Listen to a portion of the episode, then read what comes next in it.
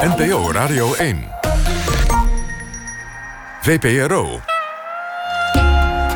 Nooit meer slapen.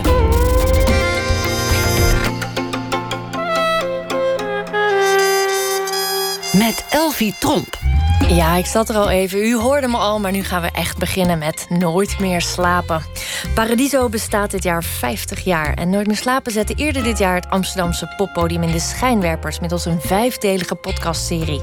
En straks kunt u luisteren naar de vijfde en laatste aflevering, waar de gasten Twan van Steenhuis, die we ook wel kennen als Big Two van de Opposites, en Hester Carvalho te gast zijn. En komend uur zit tegenover mij dus tot een uur of half twee Stella Bergsma. Schrijver, dichter, opiniemaker en frontvrouw van de band Einstein Barbie. Of zoals ze zelf zegt, woordkotser, briefprijster, borrelbester en feministe fataal. Ze bedacht het woord sletvrees. Dat werd opgenomen in de Vandalen. Ze schrijft voor onder andere Humo, Knak, HP De Tijd. En ze heeft met Sylvia Witteman een wisselcolumn in de Volkskrant... waarin ze odes schrijft aan woorden van weleer zoals Safi en oorkussen. En in 2016 kwam haar eerste en alom geprezen roman Pussy-album uit. Welkom. Je moet meteen keihard lachen. Dat wordt gezellig. geprezen en ook wel verguisd soms. Ja, verguisd? Niet in de Nou, recensies? Nee, niet in de recensies. Nee. Maar alom denk ik aan alom. Dat zou toch mooi zijn? Nou ja, ik vind het goed. Ik bedoel, dit is een beetje zo'n soort Matthijs van Nieuwkerk-achtige introductie van... Geweldig, het is geweldig eigenlijk. Nou ja, als we het, als we het hebben over, eh, over eigen promotie doen, dan ben je daar wel heel goed in. Ja, vind je? Eh, nou ja, ja, ik volg je op social media. Je bent zeer aanwezig. En eh, ik, ik kan me goed herinneren dat je nog aan het schrijven was aan dit boek. En dat je ook eh, online dan post. Ik ben nu het beste boek ooit aan het schrijven. nou, dat is toch wel dat is dus niet je waar, niet veel... want dat wordt mijn volgende boek. Ah, oké. Oh, die belofte zet zich voort. Ja, ja. Daar mag Dit- je op terugkomen. Dit was peanut. Dit was echt peanuts. Dit was ook een soort boeketreeks in vergelijking met wat ik nu ga schrijven. Oké, dat vind ik heel leuk. Ik wil zeker straks ook over uh, Pussy eh, hebben. Ik heb hem ook bij me. Ik wil je ook een stukje laten voorlezen. Maar laten we het eerst even hebben over, eh, over je column van ehm, samen met Sylvia Witteman, de taalliefde, die eigenlijk door al je werk speelt en al je verschijningsvormen en uitingsvormen. Ehm, die liefde voor die oude taal. En de supermarkt is nu de hype vergeten groenten, maar jullie dachten de oude vergeten woorden. Ja, het was, ook niet een, en het was ook niet een heel nieuw idee. Dat is natuurlijk wel iets wat ook bij de taal staat, gebeurt het. En gewoon sommige... eh, eh, volgens mij heeft eh, onze taal ook zo'n rubriek vergeten woorden. Het is gewoon iets wat, wat, wat leuk is en leuk blijft, zeg maar. En ik zelf persoonlijk ben ook voor nieuwe woorden... maar dit was wat me werd aangeboden. En ik hou van alle woorden. Ik maak geen onderscheid. Ik vind oude woorden lief en ik vind nieuwe woorden ook heel lief. Heb je Dus- inmiddels een, eh, een, een, eh, een lievelings? Mag je zelf kiezen of wordt er gewoon een woord toegespeeld? Nee, nee, nee, ik mag altijd zelf kiezen. Oh ja. Maar ik, ik krijg heel veel woorden. Het speelt bij. De, het speelt alom. dus mensen spelen me altijd heel veel woorden toe. Ik krijg altijd van mensen van: hey, heb je dit woord al eh, overwogen? Of heb je die al? ge-" Dus ik, ik heb altijd genoeg woorden Het, eh, aan was. Maar ik kan het alleen maar, ik kan het alleen maar als ik er iets bij voel. En, en eh, wat was het laatste intense emotionele belevenis die je had met een vergeten woord? Eh, ik weet niet eens meer het laatste woord wat ik heb gedaan. Nee, dat zou ik echt zo niet uit mijn hoofd weten. Er zit ook best wel veel tijd tussen. En ik doe nu tegenwoordig ook. Ik doe met eh, Witteman doe ik, eh, Vergeten Woorden. En ik doe met Jean-Pierre Gele de zin van de week. Dus dan moet ik zinnen die in de media en in de... nou, eigenlijk in de media, gewoon in alle vormen van media zijn voorgekomen. Kies ik een zin uit die ofwel opviel door lelijkheid of door mooiheid of door middelmatigheid. Dus dat doe ik ook nog. Dus ik weet nu even niet zo snel een woord wat ik. Het is ook moeilijk omdat ik echt serieus bijna alle woorden even lief heb. Dus ik, vind, ik, heb met alle, ik heb met allemaal wel iets. Alleen sommige ken ik gewoon echt niet. En dan vind ik het minder leuk om erover te schrijven van... God, kent u die nog? Want dan ken ik hem zelf niet. Je gaat niet zelf ook opzoeken. Jawel, ik ga wel opzoeken, maar ik moet er iets mee. Ik moet hem zelf gekend hebben. Ik moet hem zelf vergeten zijn. Of in ieder geval eh, een soort band mee hebben. Ja, Een relatie. maar goed. Je bent ze inmiddels ook weer vergeten, dus zo snel gaat het niet. Gelukkig eh, komt er een eh, bundel uit, heb ik begrepen, aan het einde van het jaar. Ja, er stond in de catalogus een, een quote. Dus tussen eh, quotemark stond zoiets van: het is. Hoe ouder je wordt, des te pijnlijker het is dat de taal verandert. Ik had iets, wat? Wiens quote is dit? Ik heb dit nooit gezegd. Ik vind dat ook echt niet. Ik vind het helemaal niet. Ik vind het ook niet zo erg. eh, ehm, op zich is, mogen die woorden van mij geherintroduceerd worden. Maar ik vind het ook niet erg als ze wel vergeten zijn. Of als ze op de achtergrond raken en dat ze weer uh, oprakelen. Ik vind het allemaal niet erg. Het is gewoon een organisch geheel. Dus ik zit er niet mee. Ben jij ook zo van. Ben je van de opvatting dat, uh, dat, dat spelling ook niet echt uit moet maken? Ja, als het zeg maar organisch uh, zo gaat dat dat verandert, vind ik dat niet erg. Nee. En dan ben ik niet heel rigide in of zo. En ik vind zelfs niet heel erg als, heel Nederland, als het, het hele Nederland zou vergaan. Zit je me nu gevaarlijk aan te kijken? Nee, dat zou ik. Daar hebben we het namelijk ook wel eens over gehad bij onze taal. Als we allemaal Engels zouden praten, vind ik, zie ik daar ook zo de voordelen van. En dan denk ik van Nederlands is dan gewoon een, een prachtige taal die je nog kan opzoeken in geschriften of uh, die je in het museum. Ik, ja, mensen, dingen veranderen. Deal with it. Ja, dat, dat, uh, dat, Alles dat verandert. zijn opvattingen. ik denk dat heel veel mensen het momenteel uh, met je oneens zijn. Is dat ook, denk ik zou je, zeggen, iets... mensen, bel en tweet. En... ophef, ophef. ophef. Ophef over taal. Nou ja, ik heb, ik heb wel... Ik heb wel ik, het is jammer dat er geen plopkap op zit. Want uh, ik, ik hoopte wel dat je nog in de microfoon zou gaan bijten vandaag. je, je staat wel bekend als een opzienbarende gast. er, gebeuren, er gebeuren dingen om jou. Ja, niet zomaar soms, zitten. Er is, ja. er is vuur om je heen. Ja. ja. Kijk, ik kan nu wel doen alsof we elkaar niet kennen, maar we treden ook regelmatig samen op. We hebben ook in een bundel samen gestaan. En uh, het, het, spannende is dat er altijd een, uh, een, uh, een, ja, een factor aan jou is die niet te ver, nou ja, waar, waar, je niet kan verwachten wat er gaat gebeuren. Je, je, je, bedoelt eigenlijk dat je bang bent nu om het te interviewen, want je weet nooit of ik zo meteen op tafel ga staan en uh, de ontregeling. Nou de ja, ontregeling. dan zou ik je alleen maar uh, toeklappen. Ik denk dat we daarin wel elkaar aan, aan elkaar gewaagd zijn. Gelukkig. Um, ja. ja. Ja, dat is misschien wel zo. Dat is gewoon. Ik heb wel eens gezegd in een interview uh, waarin iemand me dat vroeg, dat ik dat eigenlijk gewoon doe om mezelf een beetje te vermaken, zodat het leven gewoon een beetje interessant blijft. Dat ik me niet verveel. Verveel je je snel? Ja. Ja, maar ik verveel me nooit. Ik verveel me snel, maar nooit lang, want dan doe ik iets. Dus het is niet iets. Het is geen toestand waarin ik me vaak verkeer van, oh, wat vervel ik me. Ik weet niet wat ik moet doen. Ik weet altijd wel wat ik moet doen. Ja. Ja, je bent heel actief uh, online uh, op de social media. We hadden het al over. Denk je dat die taalverschuiving daar ook vandaan komt, die soepelheid van taal? Of was dat er ja, al eerder? ook wel. Ook wel. Maar gewoon, maar ja, het gaat misschien wel sneller nu. Hmm. Ook als ik kijk naar jongere taal of hoe mensen tegen elkaar praten. Maar ik vind het dus niet. Dat vond ik een beetje ja, raar aan, het, aan, aan de promotie van mijn eigen boekje. Zo van: ik wil niet. Het, het is voor mij absoluut geen niet uit rigiditeit of zo om die oude woorden toe te juichen. Dat, ik vind het gewoon prachtige woorden. Net als dat ik oude. Uh, ik was, was uh, onlangs in Spanje en toen ben ik naar het Prado geweest. Heb ik allemaal kunst bekeken. Dat vond ik ook schitterend. Dan ga ik niet meteen zeggen van oh, nieuwe schilderijen zijn kut of zo. Ik bedoel, het is gewoon allemaal mooi. Dus dat, dat, uh, ik zie het veel meer als het vieren en het eren van taal. Ik vind gewoon überhaupt taal eigenlijk ja, heel bijzonder en altijd fascinerend. En uh, in al zijn verschijningsvormen. Ja, um, het is grappig dat je dit zegt, want uh, er wordt vaak aan jou gevraagd van, uh, goh, chockerend schrijf je of ruwe taal, zo zeg je het zelf. Um, en ik begreep dat in plaats van het Pussy-album wilde je eigenlijk je roman Kanker noemen. Ja. Wat is zo mooi aan het woord? Kanker? Ja, dat vind ik dus een heel mooi woord. Dat vind ik dus onder andere een heel mooi woord, ja. Omdat vooral, en ik wilde het zo noemen... ik heb er laatst nog een hele discussie met iemand... of een discussiegesprek met iemand over gehad... want die zei dat Henry Miller, Tropic of Cancer... ook om die reden uh, zo noemde... Dat, het, dat hij eigenlijk iets wilde zeggen over de de tijd en de kanker in de tijd en de, de verrotte geest. En gewoon zo'n soort tijdgeestachtige uh, maatschappijkritiek eigenlijk. En daarom wilde ik mijn boek eigenlijk ook zo noemen. Maar ook omdat het zo'n krachtig woord is. Het, het woord is zo krachtig dat mensen erdoor gechoqueerd zijn. En daarom mocht ik het ook niet zo noemen, zeg maar. Anders zouden mensen mijn boek niet kopen. Wat ik commercieel wel een goede reden vond natuurlijk. Ik wil wel dat mensen mijn boek kopen. Maar dat... dat dus het, het woord heeft zo'n kracht dat, uh, dat het bijna magisch wordt. En dat is juist wat ik zo bijzonder vind aan taal. Dus daarom heb ik eigenlijk wel respect voor dat woord. Naast dat ik het ook eigenlijk gewoon heel uh, uh, lief van dat woord vind... dat hij voor ons die, die betekenis op zich neemt... en dat wij dat woord dan de schuld gaan geven van die betekenis. Dat vind ik eigenlijk heel kinderachtig. Dat woord doet gewoon zijn best. Die laat ons kankers, die laat ons die ziekte duiden... die laat ons schelden en dan gaan wij het... oeh, dat woord moet verboden worden, ja. Ja, dat vinden we kwetsend dan. Ja. Het is bijna net alsof je nou, eh, bijna een, god, een godsgeloof... Uh, wat we die er zit, er zit bijna, Precies, er zit bijna iets, iets, iets magisch en iets goddelijks in, ja. En daarom, juist om die reden, dacht ik van... oeh, dat woord heeft zoveel power, dat fascineert mij.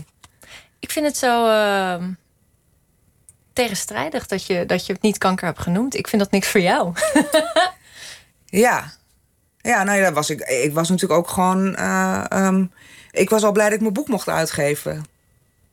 Ik bedoel, ik heb wel praatjes, maar ik vond dat toch wel best wel indrukwekkend. Ook dat ik gewoon een boek mocht uitgeven. Dat mensen me daar geld voor gaven. En dat ze, dan, dat, dat ze er een cover voor zouden maken. En dat ze dat helemaal gingen nakijken op fouten. En dat dat allemaal mocht. Dat, Dus daar was ik ook wel gewoon heel blij mee. Ja. Dus ik vond ook niet dat ik daar. Ik was ook wel daar ook wel bescheiden in. In de zin van dat toen de eerste cover uitkwam, dat ik hem niet mooi vond. Dat ik echt zit van, oh, mag ik, zou ik dat mogen zeggen? Dat ik het niet, weet je wel, dat ik gewoon dacht van, ik mag blij zijn. Mag dankbaar zijn. Op de voorkant zien we nu uh, allemaal lieflijke rozen die open klappen als waren het vagina's. Schaamlipjes. Um... Ja, en de, en de eerste versie was te tuttig, vond ik. Dat was ook wel een roos als vagina, maar hij was rood. Dat vond ik niet. Ik vond roze gewoon geiler en, en, en organischer. Dat rode was, het maakte het een beetje bejaard of zo. Dus dat vond ik, dat vond ik gewoon echt niet goed. En, vond, en daar zat ik toen echt mee. Ik dacht echt van, zou ik dat wel mogen zeggen? En uiteindelijk heb ik het gewoon gezegd. En heb ik zelfs nog op de eerste versie vochtdruppeltjes gekregen. Ja, die zitten hier niet op, maar er zaten nee. vochtdruppeltjes op. Ja, ik op het blad van de roos. Die mis ik wel, de ja. Ja, is wel zonde. Ja. Kijk, ik, ik, we hebben het er nu over. Laten we even kort vertellen waar het over gaat. Het gaat over uh, uh, Eva van Lieren, een uh, middelbare schooldocent die eigenlijk kapot gaat aan het liefdesverdriet. Dat ja. is de allerkortste versie. En um, waar je vooral wordt, om wordt geroemd is je, is je taal. En, ja. je, en je, nou ja, je, je poëtische taalgebruik. En ik denk, ja, we kunnen het er heel lang over hebben, maar laten we gewoon even de eerste pagina voorlezen. Dan weet iedereen met wie we hier we, te maken hebben. We, ga jij ook lezen? ga jij ook een stukje lezen, Elfie? Ja. We, de, het publiek en ik. Ah, oké. Okay, alleen de eerste pagina? Um, nou, we zien wel. Hoe ver, waar, waar het schip strandt. Mannen zijn klootzakken, dat zeggen ze zelf. Ik ben een klootzak hoor, roepen ze trots. Ze steken hun hand in hun broek en gaan wijdbeens zitten. Ik ben een enorme hufter, zuchten ze tevreden. Ik geloof dat het is omdat ze altijd willen neuken. Dat schijnt van een vreselijke klootzak te zijn. Ze spugen wat, krabben in hun kruis en drinken hun biertje. Neuken willen ze. Vaak met vrouwen. Vrouwen zijn kuthoeren. Met hun jaloezie, hun emoties, hun eeuwige gezeik over hun kont... en vooral over de kont van een ander wijf. Hun valse glimlachjes. Hé, hey, ander wijf, zeggen ze. Ben je aangevallen, afgekomen? Staat je goed? Wat zie je goed? Wat een leuke. Die kleur past precies bij. En zodra het andere wijf dan haar ongetwijfeld wanstaltige reet heeft gekeerd... gaan ze roddelen. Zag je dat? Walgelijk, al die putten en deuken, het zwabberende vet. Je kan beter dood zijn dan deze kont hebben. En dan gaan ze huilen om hun eigen kont. Die is ook niet goed. Misschien moeten ze zelf wel dood. Het enige wat vrouwen nog meer haten dan een ander wijf is zichzelf. Dat is het kutste wat vrouwen doen. Zichzelf haten en kinderen willen natuurlijk. Ik doe kinderen ook nog even. Kinderen. Kan het Breek me de bek niet open. Pocket Hitlers. Parasieten op regelages. Altijd zijn ze stom dronken. In het wilde weg zwalken ze voor je voeten in de supermarkt. Als je zo omver loopt, gaan zij huilen net als wespen die jou steken terwijl zij tegen je oplopen. En ze bijten kleine zure beetjes in je arm en je kan ze niet schoppen omdat het niet mag. Het zijn egoïsten, dictatoriale dramdwergen, booskoters op veel te korte pootjes. Alles moet wanneer zij het willen. Ik wil nu naar buiten, roepen ze. Maar liefje, dat kan niet. We zitten in een vliegtuig, zegt hun moeder. Ik wil het, krijzen ze. En dan begint het woedepoepen. De kleine glimlachjes kwaadaardig dichtgekrepen. Hun stemmetjes doorboren je trommelvliezen. Er komt voortdurend snot en kwijl uit ze. Ze willen dieren, maar zorgen er niet voor. Nou ja, dan gaat het zo verder. Dieren zijn opportunistische hufters. En dan komen dingen. Dingen zijn ook tyfusleiers. En dan kom jij, want jij bent ook een ongelofelijke, onverbeterlijke klootzak. Ja, mooi. Ik vind het prachtig. Maar goed, mijn mening doet er niet toe. Uh, niet in dit gesprek. Um, ik heb begrepen dat, uh, dat je hardere kritiek krijgt van vrouwen dan van mannen. Ja. ja, dat is zo. Uh, krijgt en kreeg toen mijn boek net uitkwam. En daar was ik gewoon een beetje geschokt van, omdat ik het voor hen had geschreven, had ik het gevoel. Ik dacht, ik schrijf uh, een boek over een vrouw die er nog niet is in de literatuur. Een vrouwelijke loser, een, uh, een misantroop. Een, gewoon zo iemand die ik van al mijn, mijn literaire helden uh, uh, gewend ben. Van Bukowski, van Jan Kramer, weet ik van, van al die gasten. Gewoon zo'n gast die alles fout doet en toch vindt iedereen hem cool. Ik dacht, ik maak zo'n vrouw. En dat doe ik voor vrouwen zodat ze die ruimte krijgen. Maar vrouwen die stelden dat helemaal niet zo op prijs. Dat gevoel had ik. Dus misschien ik weet niet. Ja, ja nee, ik, ik wou zeggen, ik weet niet of ik echt meer kritiek kreeg of dat ik anders had verwacht. Maar het is wel zo. Mannen vinden het leuker, vinden mijn boek leuker dan vrouwen gemiddeld. Ja. Denk je dan dat vrouwen moralistischer zijn? Of ik kan me voorstellen dat. Ik weet niet wat er met ze is. ik weet niet waar ze last van hebben. wat denk jij? Mag ik je dat vragen? Mag, Ja, ik, mag ik de interviewer wat vragen? Nou, ik denk dat elke moeder die, eh, die, eh, die hun kind pocket Hitler ehm, wordt genoemd, dat ze dat meteen in een soort ja, defensieve houding schieten. Ja. Dus misschien dat het te dichtbij is, dat ze, dat ze meteen defensief worden, omdat ze zichzelf erin herkennen. Ik heb heel vaak dat gehoord, dat het te dichtbij is misschien. Ja. Dus dat zou kunnen, of dat ze juist zich een soort van. eh ervan af willen zetten. Zo van: ik, heb de, ik, ik herken dit helemaal niet. Ik heb hier dit, dit, weet je, dit staat heel ver van me af. Misschien juist omdat ze wel dingen herkennen. Of omdat ze echt niks herkennen. Maar als ze echt niks herkennen, kan het ze ook gewoon koud laten. Ja. Ik heb echt. Toen ik een soort leesclub heb gedaan bij Hebban, dat is zo'n uh, zo'n lezersite, toen had ik en, en daar heb ik echt woedende reacties gehad van mensen die mijn boek door de trein wilden gooien en zo. Dat ik nu denk, twee jaar later denk ik, god, dat is hartstikke leuk. Dat is toch leuk stellen? Dat is, dat, dan heb je iets bereikt. En toen was ik echt een beetje geschrokken. Ja. Dat had ik niet verwacht. Dat had ik echt niet verwacht.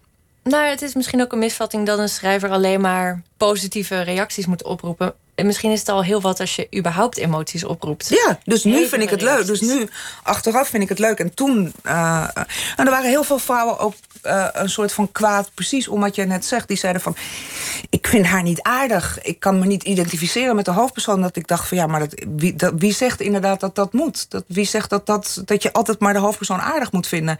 Zijn we dan zo'n uh, luie, brave lezers geworden... dat je alleen maar gewoon een beetje zo je identificeert met zo'n een of andere wijf... En dan, oh, en dan een beetje zo huilen omdat ze weer wat naars meemaakt... en dan is het boek weer afgelopen. En dan, ik vond het, het heeft ook iets heel... ja, vond ik hem iets gestroomlijnd... dat je altijd maar zo moet reageren op een boek of zo. Je kan ook wel eens een keer geschokt raken of zo. Dat zeg ik nu, terwijl ik toen zelf een soort van... Uh, bijna teleurgesteld was door die reacties. Ik vind het ergens, uh, nou ja, je hebt, hebt het over dat je alle woorden lief uh, hebt. Ik vind het ergens ook wel lief dat mensen nog zo gechoqueerd worden door zoiets simpels als ja. een vrouw die moraalloos is of die gewoon zuipt en neukt en sloert ja. als ze daar zin in heeft. Dat mensen daar. Ja, en dan, maar, dan, maar sommige mensen zeggen dan ook van.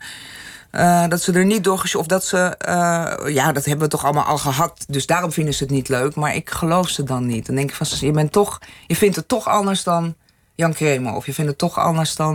Nou ja, dat, dat bleek toen ik uh, op die school. Het was een school waar ik uh, op geweigerd werd, zeg maar. Ja, of in ieder geval, er was een soort... Misschien wil je me daar ook nog wat over vragen. Ja, maar vorig dat, jaar werd jij ja. uh, gevraagd om in de jongere boekenweken voor te lezen op uh, ja. middelbare scholen. Nou, ik denk dat de middelbare scholieren dit opvreten. Ze, ze vinden het hartstikke leuk, ja. maar ook echt leuk. Of, ze zijn ook van een andere generatie. Ze vinden het niet eens schokkend, man. Ze vinden het gewoon lachen. Nou, ze vinden het natuurlijk doodeng om iets over seks te lezen. Dus, aan, nou, ook, maar, maar ook wel spannend en leuk. Tuurlijk. Ja. ja. Um, er was een lerares en die, die heeft gevraagd dat of jij absoluut niet wilde langskomen. Nee, die, heeft, die had uh, gemaild naar haar collega's dat ze het echt eerst nog een soort aardig mailtje van dat ze het niet zo kies vond. Dat, maar dat was per zat ik in de, in de, hoe noem je, in de CC.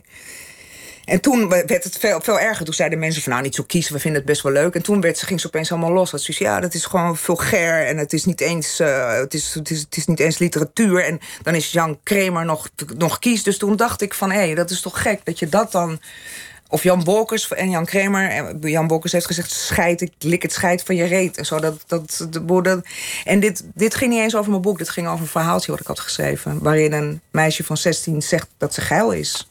Ja. Ja. Ja. Wat meisjes van 16 over het algemeen wel zijn. Ja. Kunnen we wel zeggen. Ja, lijkt me wel. Soms, Ja. af en toe, ja. Ehm, heb je ooit het gesprek met haar aangegaan? Nee. Nee. Want dat had ik heel graag gewild, maar eh, ze was er steeds niet. Ik ben uiteindelijk namelijk wel naar die school gegaan, want zij had in haar eentje niet de eh, power om mij te weren. En, en het, het werd ook een soort interne kwestie eh, op die school, volgens mij. Waar ik een beetje tussen zat, vond ik een beetje vervelend. Zo van, het werd een soort strijd tussen die leraar. Van nee, wij zijn wel juist heel vrijgevochten en zij dan niet of zo. Dus ja, dat vond ik jammer. En, en eh, toen zou ik komen en toen was zij op cursus. En toen kwam ik uiteindelijk daarna en toen was ze ziek. Ja. Anders had ik er zeker de hand willen schudden en eh, in haar ogen willen kijken. En, ehm, ja.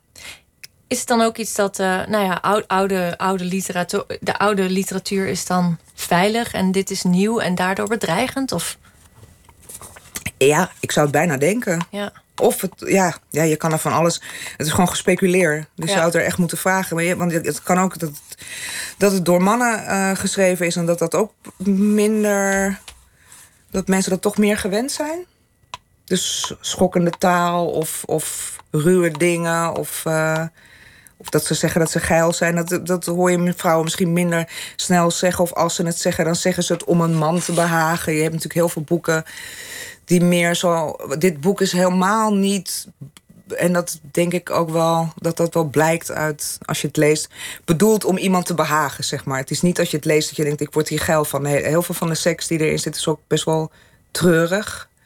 En niet al te vrolijk. Er is geen seconde dat ik dit heb geschreven zo van, ik hoop dat, dat mannen mij leuk vinden. Of dat, weet je wel. En dat zijn we toch misschien meer gewend van vrouwelijke schrijvers, weet ik niet.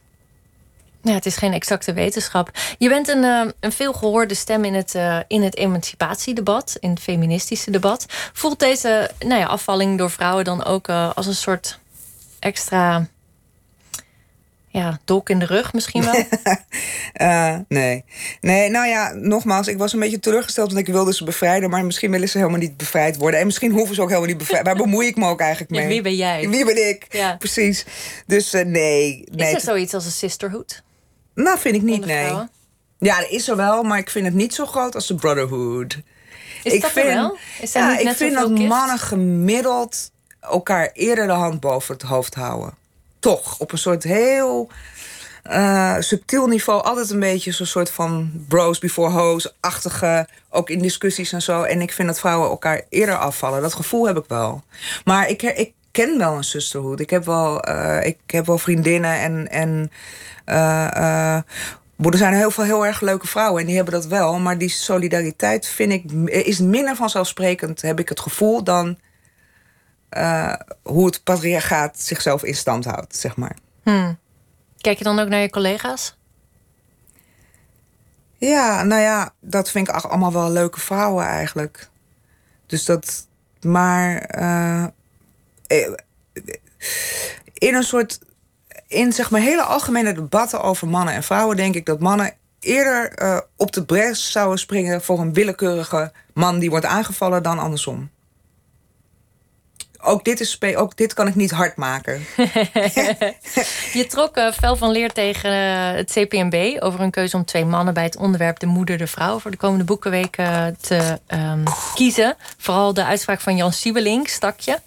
Dat vrouwen nou ik- eenmaal minder goed over vrouwen over vrouwen schrijven. konden schrijven. Terwijl ik Jan heel lief vind. Maar ja, ik vind dat dan zo... Nou, weet je, het, het steekt me niet en ik word er ook niet boos van. Maar ik vind het allemaal zo oudbollig en...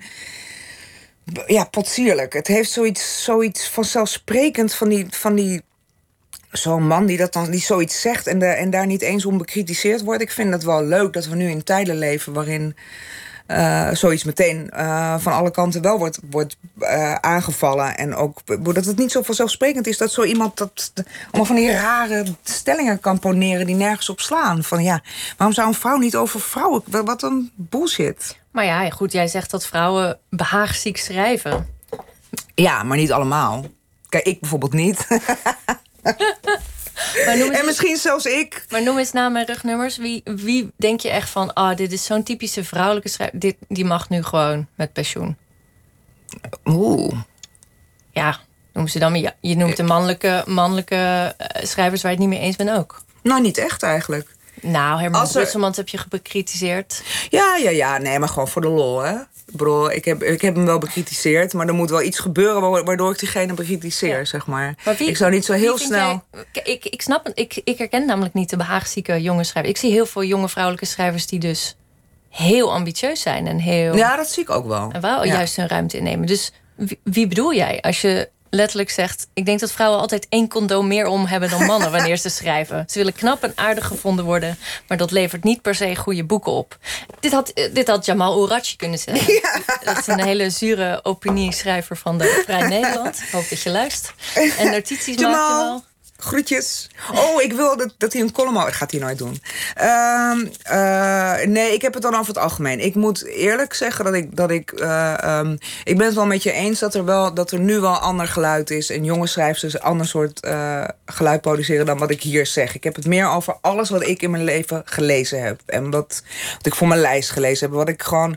Wat ik zo al tegenkom, vind ik herken ik dat hele totale eh, compromisloze, keihard ook jezelf totaal voor lul zetten is al meer bij mannen. Maar dat zie ik ook bij heel veel mannen niet. Ik vind sowieso heel veel schrijvers heel braaf.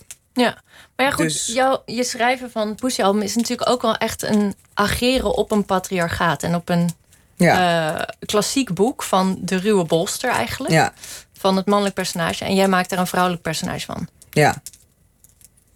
Maar je had ook kunnen zeggen, ik schep mijn eigen wereld. Ik, ho- Ja. ik, ik hoef hier niks mee te Ik heb maken te hebben. geageerd, Ja. absoluut. Ja. Ik ben daar niet vrij van. Dat is ook wel iets waar ik de laatste tijd veel over nadenk. Dat het, ik hoor dat vaak ook als, als eh, eh, kritiek die ik ook wel terecht vind... dat vrouwen altijd maar ageren. Maar ik vind het ook logisch dat ze dat doen. Want ze zitten, in, in, ze zitten meer gevangen in een soort keurslijf waar ze uit moeten. Dus ik vind het logisch dat ze het doen. En ik ben er niet vrij van. Dus ik heb niet een, een heel eigen ding gecreëerd. Hoewel ik het ook wel heb gedaan. Maar, maar zeker een van mijn uitgangspunten was om, om, om, om dat te doen, ja. Om daarop te reageren. Ja, het is, het is ook wel geinig om met zo'n eigenlijk, nou ja, oer, oer verhaal eigenlijk. Zo'n oer cliché bijna. Maar het was wel ook omdat ik gewoon. Ja, maar het was wel ook omdat het. Het was wel ook geboren uit een behoefte. eh, eh, omdat ik die vrouw wilde lezen. Dus het was wel ook zo van. Het was wel in die zin wel mijn eigen wereld. Dat ik wel eh, dacht, ik, heb, ik wil ook een boek over zo'n vrouw. Ik wil dat, zeg maar. We gaan er nu heel even uit voor het nieuws. Maar over een paar minuten zijn we terug hier in de studio met Stella Bergsma. Dag lieve mensen.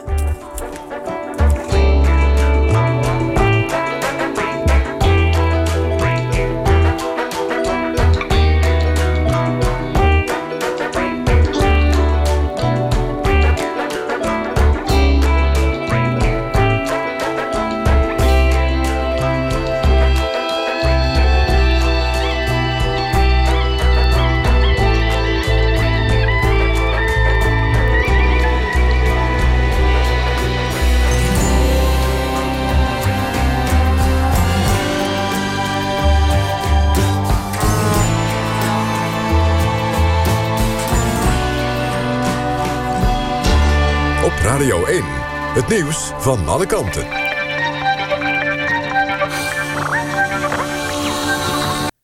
Eén uur, Mark Hokker met het NOS-journaal. In Noord-Holland zijn tientallen meldingen van wateroverlast gedaan. Het ging volgens de brandweer vooral om ondergelopen kelders en kruipruimtes. In Haarlem staat het Centraal Station blank. En in Bloemendaal werd een concert van Damien Rice gestopt... vanwege de zware regenval, meldt de regionale omroep NH. Rijkswaterstaat zegt dat tussen Den Haag en Amsterdam... veel water op de A4 ligt. In Roemenië hebben tienduizenden mensen gedemonstreerd... tegen de sociaal-democratische regering. De betogers eisen nieuwe verkiezingen... omdat volgens hen niets tegen de corruptie wordt gedaan. Ook zijn ze boos over de lage lonen... en verwijten ze de regering dat die de rechterlijke macht probeert te verzwakken. Een aantal demonstranten probeerden ook de regeringsgebouwen in Boekarest te bestormen. Een andere gooide stoeptegels en flessen naar de politie. Die zetten traangas en waterkanonnen in. De afgelopen tijd is vaker gedemonstreerd tegen de Roemeense regering. En vrijwel iedere keer gaat het over de corruptie en het verzwakken van de rechtsstaat. In China worden ongeveer een miljoen Oeigoeren vastgehouden in strafkampen. Volgens de VN zijn daar zeer aannemelijke aanwijzingen voor. De Oeigoeren zijn een islamitische minderheid in China... die vooral in het westen van het land wonen. De Chinese overheid zou die regio hebben omgevormd... tot een gigantisch kamp waar Oeigoeren geen rechten meer hebben. De man die na de wedstrijd om de Johan Cruijffschaal... een verstandelijk beperkte fan van Feyenoord sloeg in het PSV-stadion... ging al eerder in de fout. Zes jaar geleden kreeg hij een stadionverbod... voor het gooien van een fakkel op het veld. De man van 45 krijgt nu een uitgebreider gebiedsverbod... en mag het komende jaar ook niet meer kroegen in... in het centrum van Eindhoven. Het weer. In de kustprovincies regen- en onweersbuien... met kans op hagel, onweer en zware windstoten. Ook in de rest van het land vallen buien. Overdag blijft het in de zuidelijke helft droog. In het noorden valt nog een enkele bui. En zo nu en dan schijnt de zon. Het wordt 19 tot 23 graden. Dit was het NOS Journaal. NPO Radio 1. VPRO. Meer slapen.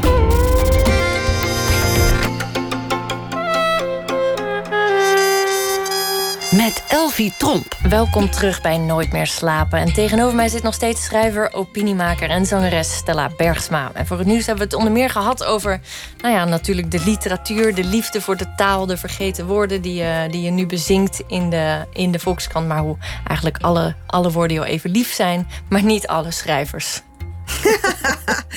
Behalve Sunny dat vind ik een kutwoord.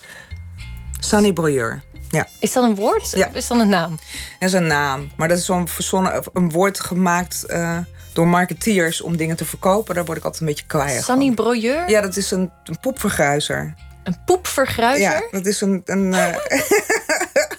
Komt de, deze zag ik even niet aankomen.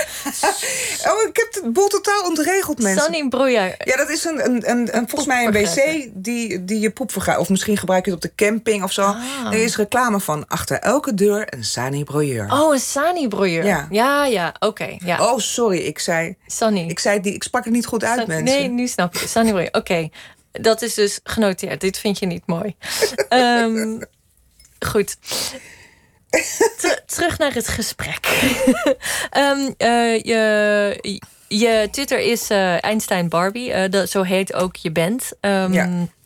eh, Zo profileerde je in de eerste jaren dat je opkwam eigenlijk vooral als zanger. Maar je hebt eigenlijk van alles en nog wat gedaan. Het was een, nou ja, een lange weg naar de top, mogen we het zo zeggen? Tegenwoordig met de emancipatie ben je dus een schrijver en een columnist en een zanger dus ook. En bij zanger heb ik altijd nog steeds zoiets van... Ik ben zangeres. Oh ja? Ja, zanger vind ik gek. De rest vind ik, vind ik stoerder, vind ik beter. Denk, ik ben liever een schrijver dan een schrijfster. Maar zanger denk ik van, ja, hallo. Heb jij dat niet? Vind je dat niet? Ja, zanger. Nee, ik word liever gewoon inderdaad eh, genderneutraal aangesproken. Ja, maar dit is niet genderneutraal. Dit is gewoon Ja, mannelijke... omdat, ja. omdat de stem letterlijk een stem, een klank heeft. Ja, ja dat zou kunnen. Dat zou kunnen. Ehm, Sorry. Ja, ga door. creativiteit is, is niet iets wat bij jullie thuis wordt geschuwd, toch? Nee, eh, eh, ehm, mijn moeder was danseres en mijn vader was eh, kunstenaar. Een soort van mislukt kunstenaar. Eh, hij, was, hij, hij schilderde en toen is hij ooit eens een keertje... Vroeger had je de BKR en toen is hij een keer naar zo'n gemeente gegaan... Met, met, volgens mij met één schilderij en huilend teruggekomen. En daarna nooit meer verder geschilderd. Toen is hij decorateur bij de NOS geworden. Dus toen schilderde hij de, decors. Dus we waren eigenlijk allemaal, of we... maar ik had creatieve ouders... maar die wilden heel graag dat ik eh, dat niet ook ging doen. Waarom niet? Ja, omdat ik ook wel goed kon leren. Dus dan hadden ze zoiets van, nou, dat kan je toch beter doen. En, en eh, nou, ik was wel goed op school. En mijn moeder die, die is later, nadat ze danseres was... is fysiotherapeut geworden. En dat vond ze eigenlijk gewoon veel stoerder. Terwijl ik het veel cooler vond dat, ze, dat mijn moeder danseres was. Wat was ze voor danseres? Waar deed ze dat? Ze, was ze wilde klassiek en toen is ze uiteindelijk, daar was ze te lang voor. Toen is ze showdanseres geworden. Dus toen zat ze in musicals en in, in, in revue bij Snip en Snap. En Oh, waanzinnig. ja, ik vond het geweldig. En dan had ze. eh, uh, uiteindelijk, toen ze later dus fysiotherapeut was, had ze nog al die kleren van vroeger en al die showpakken en zo. Dat ging allemaal passen natuurlijk. Dat vind je toch als kind leuker dan dat je moeder fysiotherapeut is. Mijn moeder had zoiets van ja, maar dat is interessant en met medisch. En, die wilde heel graag dat ik medicijnen ging studeren en zo. En dat ik. Uh, maar ondertussen uh, ja, deelde zich dat wel allemaal aan, aan me mee. En met mijn vader schilderde ik vroeger. Dus we waren, en, en ze hielden allebei heel erg van muziek. Dus we waren wel altijd het was veel meer, eh, het was veel meer in ons leven dan dat zij wilde, zeg maar. dus ik kon er niks aan doen dat ik toch best wel creatief ben geraakt. Hoe, ging dat er bij jullie thuis aan toe? Je moeder was natuurlijk elke avond op de bühne. Uh, mocht je mee? Of... Ja, maar toen was ik nog heel jong. En toen, uh, ik kan me nog herinneren eh, of ik, ik weet dat er foto's zijn, die heb ik gewoon gezien. Zodat ik, dat ik dan in kleedkamers zat en zo. Dus ik was dat wel een soort van gewend. Maar dan werd ik daarna bij mijn opa en oma gedumpt. Dus ik ben voor een heel groot deel door mijn opa en oma opgevoed. Toen zij nog dansten. En toen, uh, toen, ze, toen uh, ze daar op een gegeven moment mee stopte, toen ging ze studeren. Dus toen zat ze altijd te studeren. En dan mocht ik er nooit storen. Dus dat vond ik stom. Studeren was stom. Ja. En je vader, die, waar was die? Ja, die was er wel, maar dat was niet zo'n hele goede vader. Dus die was niet, die, was niet heel erg uh, goed in het opvangen hiervan. Dus mijn oma die heeft eigenlijk uh, voor een heel groot gedeelte uh, mij opgevoed. Want die kwam ook, naast dat ik vaak bij hen logeerde en was... kwam ze ook bij mij, bij ons langs als mijn moeder moest studeren om op mij te passen. En dan moest mijn vader gewoon werken natuurlijk. Maar dit was niet zo van, omdat mijn moeder aan het werk was, ving hij dat op. Was meer mijn oma die dat deed. Stond er een klassieke rolverdeling daar. Ja. ja. ja. Um, ja, klassiek, behalve dat mijn moeder me ook niet opvoedde.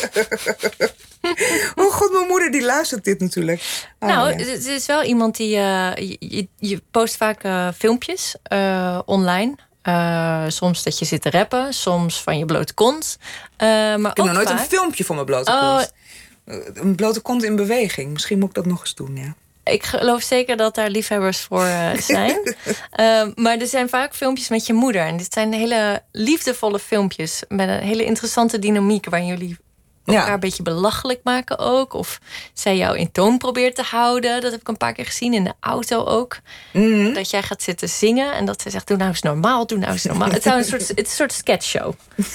Mag ik het zo we, willen, ja, we, we opteren voor een reality show. Dat lijkt me enig. Ja. ja heb je een innige band met haar? Jawel, ja, zeker. Ja, absoluut. Altijd al gehad of is dat later gekomen? Het is wel, denk ik, later gekomen. Uh, uh, zij vond het, denk ik, altijd wel leuker, heeft ze volgens mij ook wel eens gezegd, uh, om een volwassen kind te hebben dan om een kind te hebben. Oh, dat dus, heeft Marlene Dietrich ook gezegd. Ja? En Adele Bloemendaal.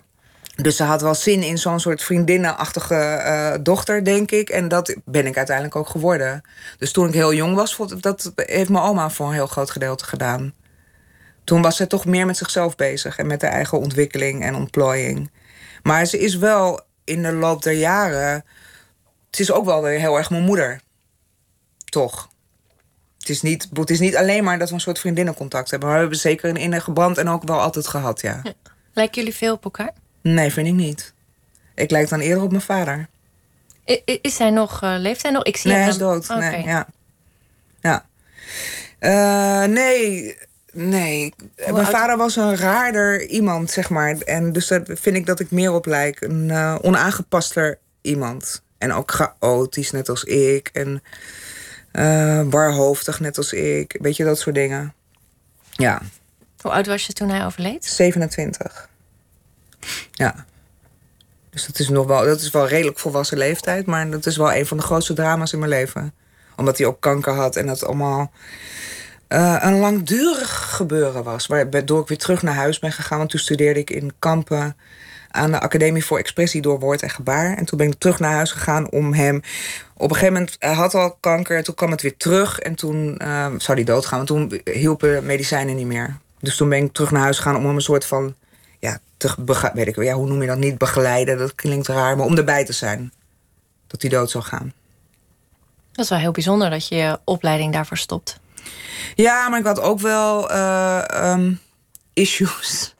In de zin van, uh, het was ook ver weg. En ik had ook wel, heimwee is niet het goede woord... maar ik was nog niet helemaal onthecht ook genoeg... om daar heel volwassen in mijn eentje daar in kampen te gaan zitten... terwijl hij thuis dood aan het gaan was. Dus ik was ook nog niet klaar thuis. Dus ik had er ook dingen te zoeken, zeg maar. Ik ben ook in diezelfde tijd... maar dat was, daarvoor eigenlijk al was ik ook in therapie... Ook over de band met mijn vader. Dus het was ook, het was ook wel logisch dat ik terugging. Heb je, ja. heb je die dingen uiteindelijk nog met hem kunnen bespreken? Met hem niet echt, nee. Nee.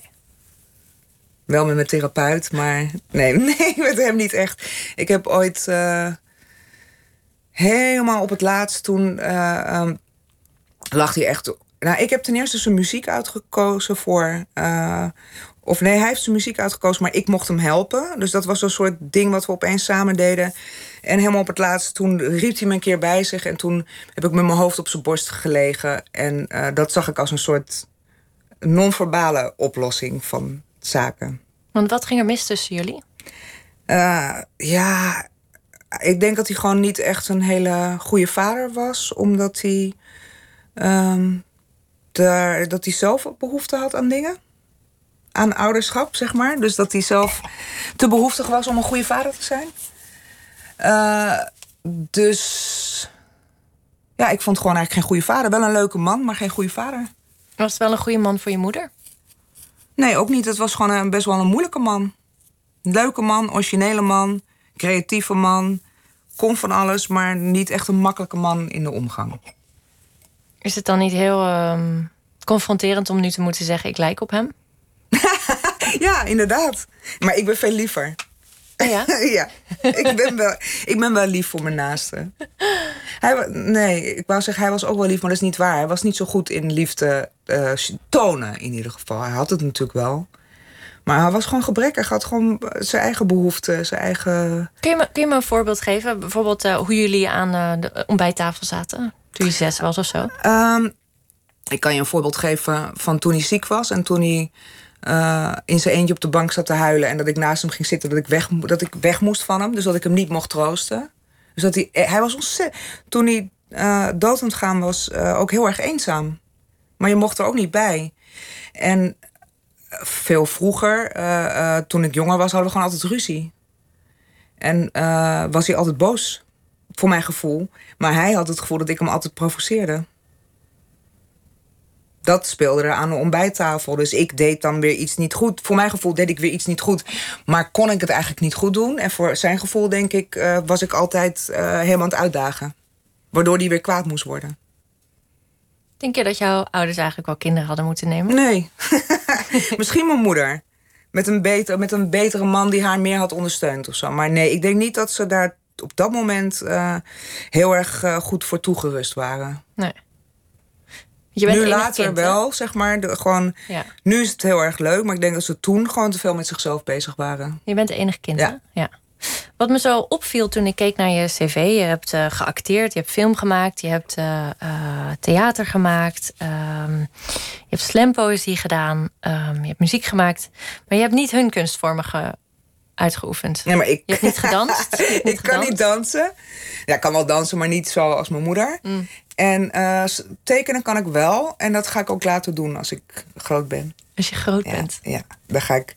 Ik ben van plan om... Uh, ik weet dat ik al heel oud ben, maar voor mijn gevoel heb ik nog heel veel tijd. En ga ik gewoon, als ik nog veel ouder ben, ga ik schilderen. Ga ik naar uh, Italië emigreren en dan ga ik lullige aquarelletjes maken of zo. Dat lijkt me heerlijk. Heerlijk. Ja. Ik kijk ernaar uit. Ik hoop met heel veel uh, uh, bloemvagina's. nou, ik ben wel... To dus toevallig dat ik in, uh, in Spanje opeens weer naar het museum was.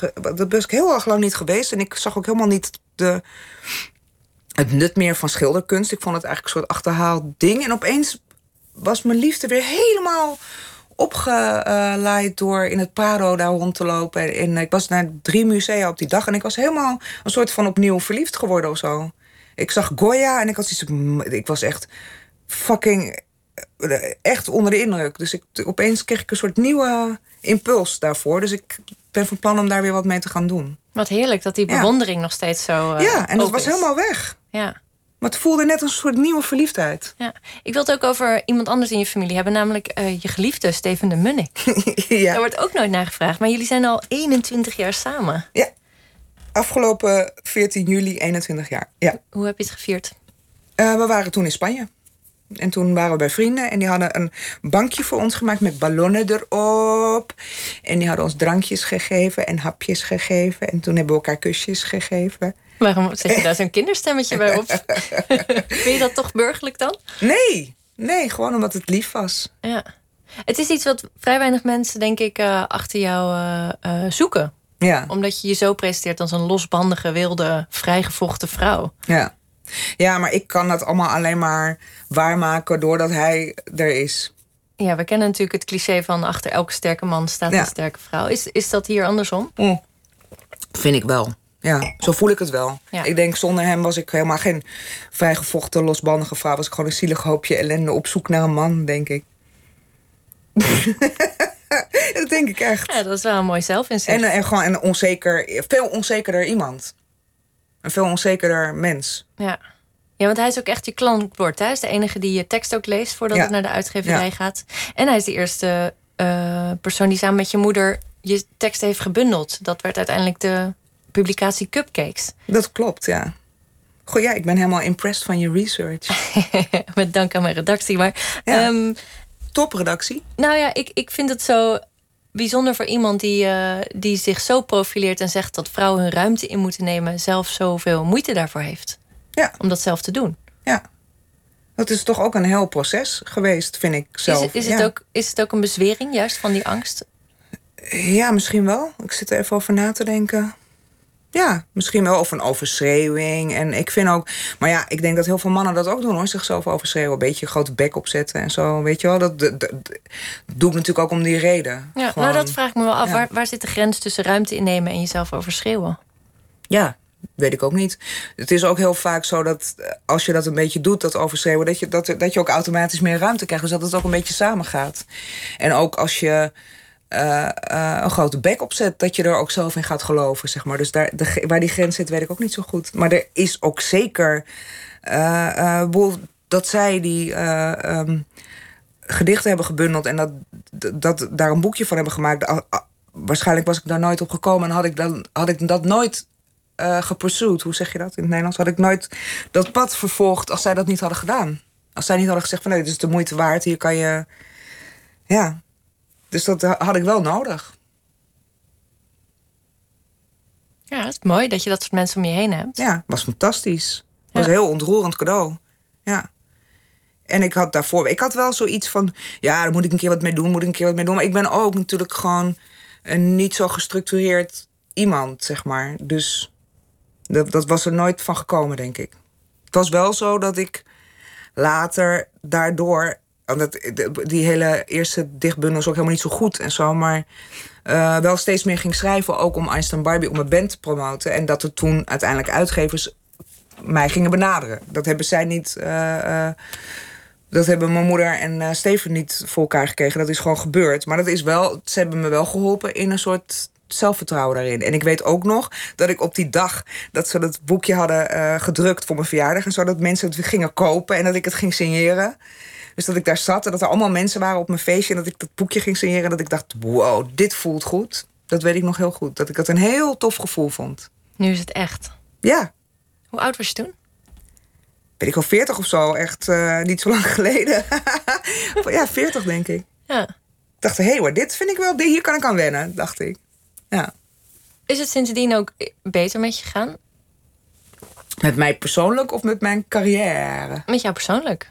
Het- hangen die twee samen? Of is dat totaal los van elkaar? Nee, het hangt wel samen. Maar het ging wel al goed. Het ging wel al een, flinke tijd goed met me. Maar het feit dat ik eh, een soort bestemming heb gevonden. Dus het feit dat ik eh, dingen ging schrijven en dat mensen dat wilden lezen. En dat ik eindelijk voor, voor al mijn drang tot expressie iets vond. eh, een pad vond waarin mensen ook geïnteresseerd waren. Dat heeft wel heel erg bijgedragen aan mijn levensgeluk. Ja. Ja. Dus ik ben wel daarvoor altijd op zoek geweest. En altijd gedacht van, ik kan dingen, waarom is niemand geïnteresseerd? ja. En dat, dus dat heeft wel bijgedragen dat ik nu het gevoel heb dat mensen wel geïnteresseerd zijn of luisteren of eh, het leuk vinden wat ik doe. Ik heb ook het idee dat je daardoor rustiger bent geworden. Ik ken je natuurlijk nu een paar jaar. En je profileringsdrang is minder, in mijn ervaring. Ja, dat zou kunnen. Het is wel zo, ja, dat is wel zo. Maar ik zou nog wel rustiger willen zijn. Bijvoorbeeld om een boek te schrijven. Dat ik denk van ja, het is heel irritant om eh, profileringsdrang te hebben als je gewoon een boek moet schrijven waar je gewoon. eh, eh, je tijd en aandacht aan moet besteden. Dan moet je niet heten denken: Oh god, Jezus, vinden weten mensen nog wel dat ik besta? Zo, dat, is een, dat, is, dat is geen nuttige profileringsdrang, vind ik. Nee. Is dat ook een ijdelheid die deze tijd kenmerkt? Of? Denk ik wel. En ook gewoon mijn eigen angst. Van, oh, ik heb iets bereikt. Ik wil dat het vasthouden. Ik wil niet dat, dat mensen me vergeten. Niet dat ik het... Dat klinkt heel erg aandachtshoerig en zo. eh, dat, dat is het niet alleen. Het is ook gewoon... ehm, ik heb echt het gevoel dat ik iets te vertellen heb, zeg maar. Dus dat het... ehm, ja, dat ik... Ik wil graag gehoord worden of zo. Ja. Dus dan is het lastig om een tijd. Ik vind dat ik me terug moet trekken nu, bijvoorbeeld. Om gewoon iets goeds te maken. Dus dan moet ik niet de hele tijd gaan lopen roepen overal. Ja. Gewoon even een tijdje mijn bek houden. En toch begin je in de eerste minuut van het, van het interview over je tweede boek, wat nog geschreven moet worden. Ja, En noem je het je beste boek. mijn beste boek tot nog toe. Sowieso. Echt ingetogen ben je nog niet. Mm, Ik sprak laatst ook iemand die zei van... Nee, je moet het net, wat jij net zei van... eh oh, maar dat zei je in de pauze... maar je, je moet het voor, jezelf, voor zichzelf laten spreken. Niet gaan roepen dat het een meesterwerk is. Eh, maar ik vind dat ik dat gewoon mag doen. Ik, ik mag ook Je falen daarin. Maar ik mag ook, ik mag ook totaal mislukken. Dat vind ik wel belangrijk. Ik mag het zeggen en ik mag daarna ook jammerlijk falen. Maar dat is gewoon meer mijn stijl dan dat ik heel bescheiden op de achtergrond het ga schrijven... en dan opeens het eh, aan de wereld laat zien. Ja. Ik vind wel interessant wat je zei over, eh, over eh, dat o- overschreeuwen. En dat je nu eigenlijk eh, wat meer afstand zou willen nemen en iets minder eh, die bewijsdrift hebben. Want je hebt jezelf veel geprofileerd. Eh, je wordt er ook vaak om gevraagd om je uitspraken over seks. eh, uitgesproken meningen. Je schrijft er ook vaak en sappig over in je columns. Ehm, maar onlangs heb je jezelf seksmoe verklaard. Ja, Ja. ja. Dat je er steeds ook weer naar wordt gevraagd. Eh, we kennen ook allemaal de foto's van jou met laag decolleté. Ja, ik ben er wel een beetje klaar mee. En dat heb ik wel. Ik heb ook heel, zeg maar, het hele. Dat, dat is wel waar wat je zegt van. Dat ik daarin rustiger ben geworden. Maar ja, rustiger, dat was gewoon. Het was natuurlijk gewoon. eh, eh, aandacht trekken. Lage decolletés. En, en, maar dat was wel zo van. Omdat ik iets anders te vertellen had. Omdat dat nou eenmaal zo, zo goed werkt in deze wereld. Om als vrouw je titel te laten zien. In plaats van te zeggen: Ik heb iets moois geschreven. Want dat vinden mensen toch veel minder interessant. Maar als ze dan allemaal komen kijken om je titel te zien. dan lezen ze af en toe ook een keer wat je geschreven hebt. Ja. En toch lees je nog veel voor over seks. Ook eh, komend weekend op Lowlands mag ik verklappen.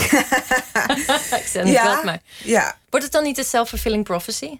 Je houdt het Nee. zelf dan ook in stand. Nou ja, eh, eh, ik ga nu iets anders schrijven. Dan worden er ook andere dingen voorgelezen. Ja, dan worden er ook andere dingen Ja. voorgelezen. Maar als ze me nu vragen om voor te lezen, dan heb ik gewoon het werk wat ik nu heb natuurlijk. En ik lees niet alleen over seks voor. Ik lees Nee. ook over andere dingen voor. Ben je ook een losbandig persoon? Je hebt 21 jaar een relatie, maar dat kan elke vorm hebben. We hebben Helene van Rooij's seksdagboek, die escorts erbij nemen. Is dat bij jullie eh, eh, ook zo? Of is het veel meer, jullie zaten in een rockband samen... dus dan kun je ook van alles en nog wat fantaseren bij de backstage? Of is het toch gewoon heel netjes in het weekend op de bank zitten? Allebei eigenlijk. Het is gewoon een beetje van allebei. Het is niet. Ik ben wel een losbandig persoon in eh, het diepst van mijn gedachten. En ook, en, en ook in, het, in de oppervlakte van mijn gedachten. Maar, maar niet de hele tijd. Ik heb soms ook hele eh, periodes. Ik, ik noem het dat we periodes hebben van zuurstof doorlatende eh, relaties, zeg maar. Maar soms ook periodes waarin we dat weer even afsluiten om weer bij elkaar te komen. Want als je de hele tijd alleen maar losbandig bent, dan raak je elkaar misschien wel kwijt. En, het, en eh, het gaat wel, hij gaat wel voor. De relatie gaat wel voor. Hoe spreek je dat soort dingen af? Het lijkt me Ja. heel moeilijk. Ja, Ja. daar praat je over. Ja. Ja, ja, het is ook moeilijk. Daarom zeg ik, ik doe het ook niet al te veel. Want het is ingewikkeld. Ik bedoel, mensen kunnen er heel makkelijk over doen. En soms doen we dus wel eens zoiets van... Een, proberen een tijdje een open relatie... of, of eh, heeft een van ons een flirt of weet ik veel. Maar, maar gemiddeld eh, komt dat minder vaak voor dan eh, het omgekeerde. Ja. ja, ik reed er altijd naartoe en dan hoor ik die secondlove.nl eh, reclames op de, op, de, op de radio. En dan denk ik altijd, hoe doen mensen dat? Dat is toch... Het is ingewikkeld. Ik heb ook wel eens een tijd gehad. Ik, ben, ik heb, heb wel eens ja, hebben we nog tijd? Je zit op Oké, eh, eh, eh, een tijd gehad dat, dat Steven een beetje aan het flirten was en zo. Dat ik op een gegeven moment tegen hem heb gezegd: van nou, hou nou maar op. Nou vind ik het wel weer genoeg. Dat ik voelde dat ik jaloers werd. Maar eerst vond ik het juist heel leuk, want toen was hij heel. Doordat hij dat deed, werd hij steeds cooler. En zo vond ik hem juist weer heel aantrekkelijk. Gewoon een beetje. Het is een beetje. Ja, god, je bent 21 jaar samen, je probeert wat. Dat is het een beetje. Maar, maar wij gaan voor. Nou, vind ik een heel mooie basisgedachte. Ehm, wat mensen niet zoveel van jou weten nu. Je bent een drankliefhebber. eh, veel Ja. foto's met een sigaret in je mond. Maar ik begrijp dat je inmiddels een personal trainer hebt. Ja. Dat je heel veel sport. Dat het je nieuwe obsessie is. Nou ja, het, het, het zal nooit mijn grote liefde worden, maar het is wel. eh, het, het, het, eh, het werd tijd. Waarom werd het tijd? Omdat ik, eh, eh, als je een drankliefhebber bent en, en ook wel van lekker eten houdt... en altijd op je reet zit omdat je aan het schrijven bent en zo... en je wordt een dagje ouder, dan eh, is dat niet zo goed voor je gezondheid... en word je dikker en allemaal dat soort dingen. En het gaat niet meer vanzelf. Als je jonger bent, dan gaat het allemaal een beetje vanzelf. Dan kan je ook ja, dat soort dingen makkelijker permitteren. Dus het werd tijd om wat gezonder te leven. En eh, eh, dat ben ik nu al een tijdje aan het doen. En dat bevalt me ook heel erg goed. Behalve dat het sporten zelf. Nou, weet je, het, het, het, het gevoel daarna is wel echt inmiddels zo lekker dat ik, het, dat ik er behoefte aan heb. Dus ik heb, ja, maar ik was ook gewoon, ik dacht ook van, nou, ik wilde ook al die dingen. Ik wilde ook, die levensstijl heb ik altijd al geambieerd. Zo van een personal trainer en eh, gewoon op feestjes rondlopen en zo. Ja, Jezus. Ik dacht, dat lijkt me leuk. Dus dat vond ik ook wel, ik dacht, ik, ik wilde BNR levensstijl. Ik ga gewoon een personal trainer nemen. Ja, dat bevalt, hè? Dat kan ik me wel goed voorstellen. En je brak natuurlijk vorig jaar Ja, je moet wel hard werken hoor, Elfie. Het is echt wel hard werken. nee, serieus. Want iedereen zegt, oh dat, is niet, oh, dat zou ik ook wel willen. Ik denk, nee, maar ik, moet, wel- ik word wel echt, echt Gebeuld. afgebeuld, ja. Mm. En je brak vorig jaar je been. Heeft dat er ook iets mee te maken? Mijn enkel, ja. Eh, nee. Dat heeft er niet mee te maken. Nee. Nee. Ja, je- ja, ik, weet niet of dat ik het mag zeggen, maar je, nadert de 50. Dat is toch een leeftijd dat mensen de, de, de rekening op gaan maken. Heb jij dat ook gedaan? Is dit hier een eh, uitvloeisel van of heeft het er helemaal niks mee te maken? En in welke zin bedoel je de rekening opmaken? Nou, wat heb ik allemaal gedaan? Wat wil ik nog doen? Een soort bucketlist idee. Hmm. 50 is ook de, de leeftijd waarop de meeste mensen, mannen hun penopauze krijgen. Nou, Oké, maar ik ben nu. Word dan, ik word over een week, eh, over een week, twee weken word ik 48. En dat vind ik nog helemaal geen 50. en ik, ik, nee, ik maak wel vaker. eh, eh, ik denk wel vaker na over wat ik nog wil. En, eh, maar dit- ik heb niet zo'n gevoel van: dit is, dit is nu een punt in mijn leven waarop ik. eh, ja, wel, ik, ik, ik heb wel besloten zo van ik ben ouder, dus ik moet nu gezonder leven. Want ik wil nog langer leven. Dat is het wel, maar niet omdat ik de 50 nader, denk ik. Vind je het moeilijk om oud te worden? Nee. Nee. Vond, ik vond het toen ik jonger was moeilijker. Oh ja? Ja. Wanneer vond je het moeilijk? Toen ik 30 was of zo. Ik, ik heb ook heel lang. Eh, eh, zeg maar kind, kindsterretje willen worden of. Of, jong beroemd willen Jong worden. genie. Dus ja, jong genie. Ja. Dus, dus hoe ouder je wordt, hoe, hoe kleiner die kans is, zeg de maar. Mozart-droom. Ja. Ja. En dat, daar ben ik helemaal overheen. Ook ik heb op een of andere gekke manier het gevoel dat ik heel veel tijd heb. Waarschijnlijk is dat helemaal niet zo, maar dat gevoel heb ik wel. Dus ik heb niet, nu niet zoiets van ik heb haast. En eh, ik heb heel erg lang dat gevoel gehad van haast. En dat heb ik nu helemaal niet. Ja. Helaas zit hier de tijd nu op. In de Nu al? Ja, dat ging snel, hè? Ehm, maar ehm, je kunt Stella Bergsma en mij ook eh, eh, zien op Lowlands. Yes. In het najaar komt eh, de bundeling van je columns over vergeten worden... samen met Sylvia Witteman uit. En we kijken uit naar je nieuwe meesterwerk. Ja. Wanneer is er al een datum of dat nog niet? Ik gok tussen nu en twee jaar. Maar ik vind het ook wel leuk om er gewoon een soort boewaldaatje eronder... om er honderd jaar over te doen of zo. Heel goed. Nee hoor, nee. Kijk er maar lang en broeierig bij, Ja. we wel altijd. Ja. Hier op de webcam kunt u niet zien. Het gaat heel lang duren, mensen. Ik moet heel lang denken. Nee, ik, ik gok tussen nu en twee jaar. Ja, kijk er naar uit. Stella, dank je wel. Graag gedaan. En wij gaan door met muziek. We hebben Daniel Frederik Hart. En hij is een Amerikaanse muzikant en componist. En met zijn band Dark Rooms verzorgt hij de soundtrack voor de film A Ghost Story. En we gaan er naar luisteren naar het nummer I Get Overwhelmed.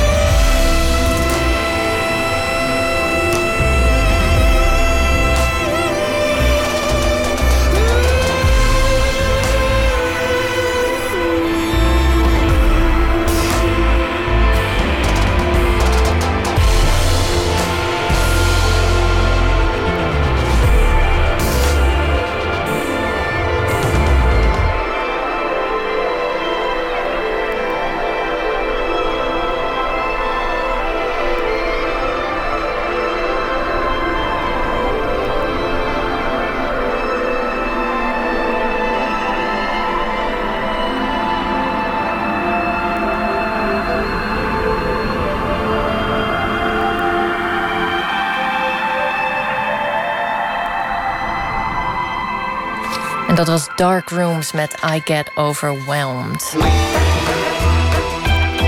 Nooit meer slapen. Ja, u staat er misschien niet helemaal bij stil, maar 50 jaar geleden werd Paradiso opgericht. En dat was reden voor ons om de podcastserie Paradiso 20 te maken. In vijf afleveringen reizen we door de turbulente jaren waarin het Amsterdamse podium zich ontwikkelde van vrijzinnige kerk naar hippie hangout en van drugshol en punkhoofdkwartier tot professioneel en toonaangevend poppodium. Deze week zenden wij elke dag een aflevering van deze serie uit en vannacht zijn we toegekomen aan de vijfde en laatste aflevering, waarin Adse de Vrieze reflecteert op het afgelopen decennium en vooruitkijkt op de toekomst. Paradiso 50, aflevering 5. The future is now. Welkom bij de vijfde en alweer laatste aflevering van Paradiso 50, serie over het jubilerende poppodium in Amsterdam. De makkelijkste aflevering misschien, want alles ligt nog vers in het geheugen, maar misschien ook wel weer lastig om te reflecteren op iets waar we met z'n allen nog middenin zitten. Uh, we gaan het proberen met programmeurs Ben Kampsma en Kees Heus. Maar ik heb ook nog iemand naast mij zitten die er de hele tijd bij zit, als Twan van Steenhoven, a.k.a. Big Two. Van wakker. Juist. Eh, voorheen van eh, de Opposites, maar nu dus eh, solo bezig. Yes. En hij stond natuurlijk heel vaak op de planken in Paradiso. Ja. Ja, Ja, mooie tijden meegemaakt. toch? Ja, Is zeker weten. Paradiso, is dat voor jullie als Opposites ook het moment geweest... dat je echt een soort push achter je carrière ging zetten? Dat je, dat je echt ging melden aan het front van... nu gaan we echt voor de nationale top? Ehm, nou, er is wel er is op een gegeven moment een moment geweest dat er een soort van hip-hop-feest was. Ik weet niet meer precies welk feest dat was. En dat was in de Paradiso. Want toen hadden wij daar nog nooit gestaan. En ik weet dat wij een soort van geforceerd hebben. We zijn toen naar huis gerend met een, om een memory stick te halen. En toen hebben we een soort van geforceerd dat we daar op konden treden. Jullie waren niet geboekt. We waren absoluut niet geboekt, maar we gingen gewoon een soort eh, guerrilla gewoon het podium op. En eh zo van, ja, dat kan wel even nu ertussendoor. Het hoort wel een beetje bij. Bij hip-hop, ja, natuurlijk. We hielden het zwaar eh, street. Ja, en eh, en eh, toen hadden we daar opgetreden. En toen hadden, konden we wel zoiets zeggen van... Yeah, we zijn de man. Maar ook wel op een later moment. Op een gegeven moment ga je die tours doen... en dan zet je jezelf echt neer als een headline act... die niet alleen maar in een clubnacht komt optreden... maar ook gewoon ja, zichzelf wil laten zien als een op zichzelf staande act. Ja, klopt. Wat was de beste show in Paradiso die jullie gedaan hebben? Ehm, ik denk dat dat de laatste was. Maar voor mij persoonlijk eh, was in... Volgens mij was dat 2010. Eh, toen kwamen wij het podium op. En ik had de hele avond de zaal nog niet gezien. En eh, je weet ook niet wat de energie gaat zijn als je het podium opkomt.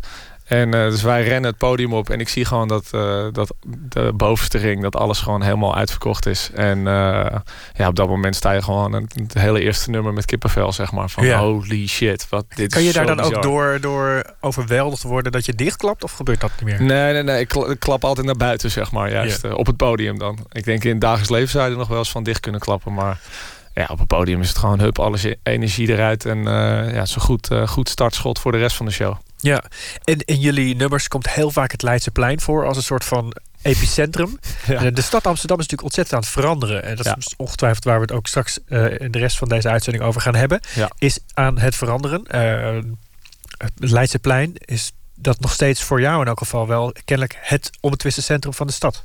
Dat denk ik wel, ja. Ja, ja wel redelijk nog steeds. Ja, want eh, daar, daar is natuurlijk wel discussie over. Van waar, waar, waar gebeurt het nu? Nou ja, kijk, eh, ja, mijn vriendin die werkt bij Gerard Douwplein. Dus daar ben ik ook eh, heel veel. Lekker tussen alle hippe mensen. Lekker vintage koffie aan drinken. Ja. Maar ja, dat is wel, ja, weet je wel, dat, gewoon de luxe en alles op, op Leidseplein. Dat blijft toch ja, waar mijn hart ligt, zeg maar. Ja, en de Paradiso. Dus En de daarbij Paradiso ook, inderdaad, ja. ja. Ehm, ja, nu kom je met een soloplaat. Ja. Is dan... Kun je, ja, is dat niveau, dan kun, kun je er meteen weer terug naar die Paradiso? Of moet je dan weer, moet je dan weer ja? Eh, nee, we gaan, we gaan naar de Bitterzoet. Nee, de, de, de grote Dus? Ja, maar dat is dan weer een lat die dan ligt, hè? Paradiso grote zaal, dat is het soort van... Ja. Dat tel je echt mee. Ja, maar dat lijkt me ook veel te eng nu op dit moment. Ik- ja, ik wil gewoon eerst even een paar showtjes doen. Even kijken hoe dat is. En eh, weet je wel, want dit is echt in mijn eentje is heel iets anders dan wanneer je het samen doet. Dus het is echt eh kinderbadje wil ik eerst even spelen. En dan daarna weer naar het grote mensenbad. Het grote mensenbad Paradiso, daar gaan we het over hebben. Yes. En we gaan nu toch wel eerst even terug naar de opposites met slapeloze nachten.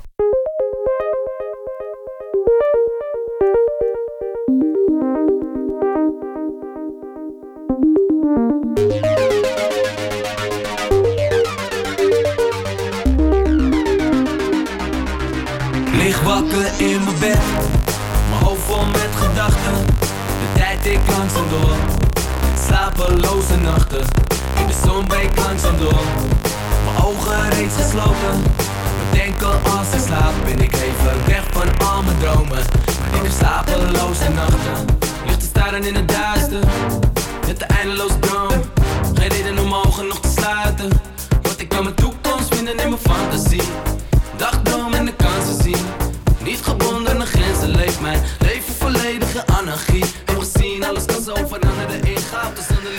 Ja, de opposites met slapeloze nachten. Dat eh, werden net zeker daar in de Paradiso ook eh, met hen erbij natuurlijk. Ehm, de volgende gast is een geboren Amsterdammer. En eh, ook nog eens iemand die heel vaak over de vloer kwam bij Paradiso.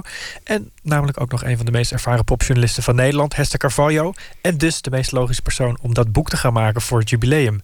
Toch, dacht ik zo. Ja, dat vond ik zelf ook wel, ja. Ja, toch? ze koos 50 legendarische concerten. eh, Van Pink Floyd tot Blondie tot D'Angelo. eh, Die ze met hulp van ooggetuigen in detail reconstrueerde. En dat is het boek dat gaat verschijnen voor het 50-jarig jubileum. Wat maakt nou eigenlijk een eh, concert legendarisch, Esther? Want er zijn zo vreselijk veel concerten geweest. Ja, ik moest kiezen uit ongeveer 23.000. Dus dat was wel heel even een gewetenszaak. Ehm, nou ja, het is ten eerste een beetje een... is de naam eh 50 legendarische concerten ook een beetje een knipoog... naar de manier waarop popliefhebbers altijd praten over concerten. Zo van, was je daar niet bij? Oh, het was wel een legendarische avond. Ja, dat, is, dat soort- kan ook al over gisteren gaan.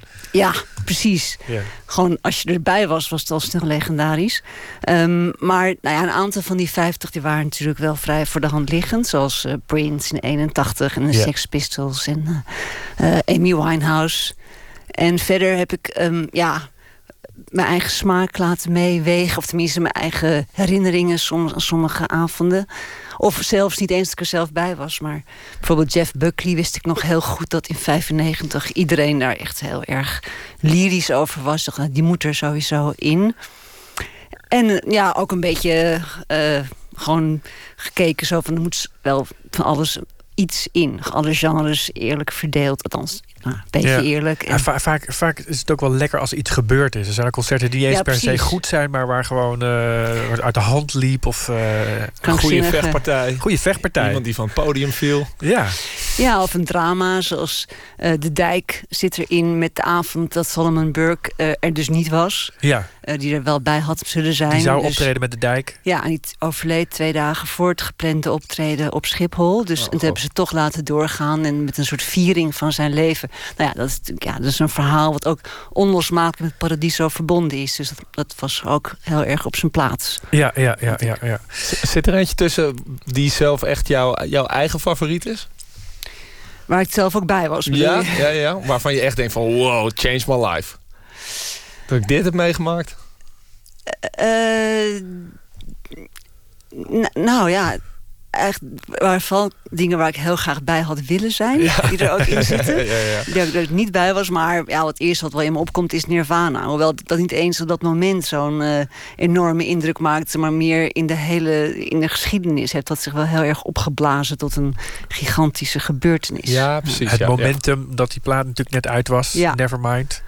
Ja, en toen dat concert, wat ook heel laat begon... en wat een gigantische heksenketel werd... en waar die man van de die cameraman bijna van het podium werd gegooid... door Kurt Cobain. En, ja, en toen daarna explodeerde echt alles in hun, wat hun reputatie betrof. Dus toen, ja, toen was het wel extra geweldig om daarbij te zijn geweest. Ja, en dat zijn natuurlijk de, de, de momenten die iedereen dus onthoudt. Dus ook dat, dat, dat duwmoment, daar ging het dus in de vorige aflevering van de podcast ook al over. Want dat is dan toch wat, wat, wat opvalt. Hè? Net als die Hells Angels die eh, Iggy Pop bestormen bijvoorbeeld. Eh, ja. Ja. dat, daar zou je ook bij willen zijn. Terwijl je op dat moment misschien liever Niet bij was. er graag eh, vandoor gaat.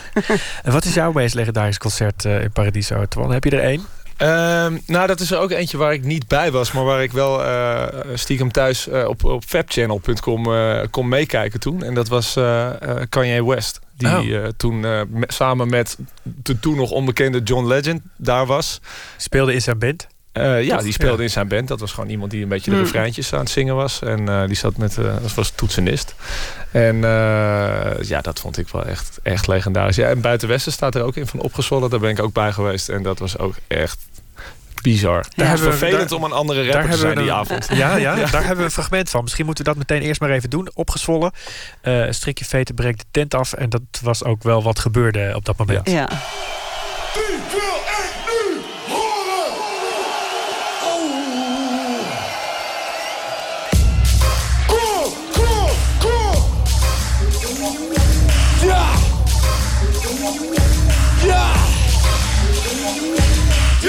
Je veten, de tent af! Iedereen!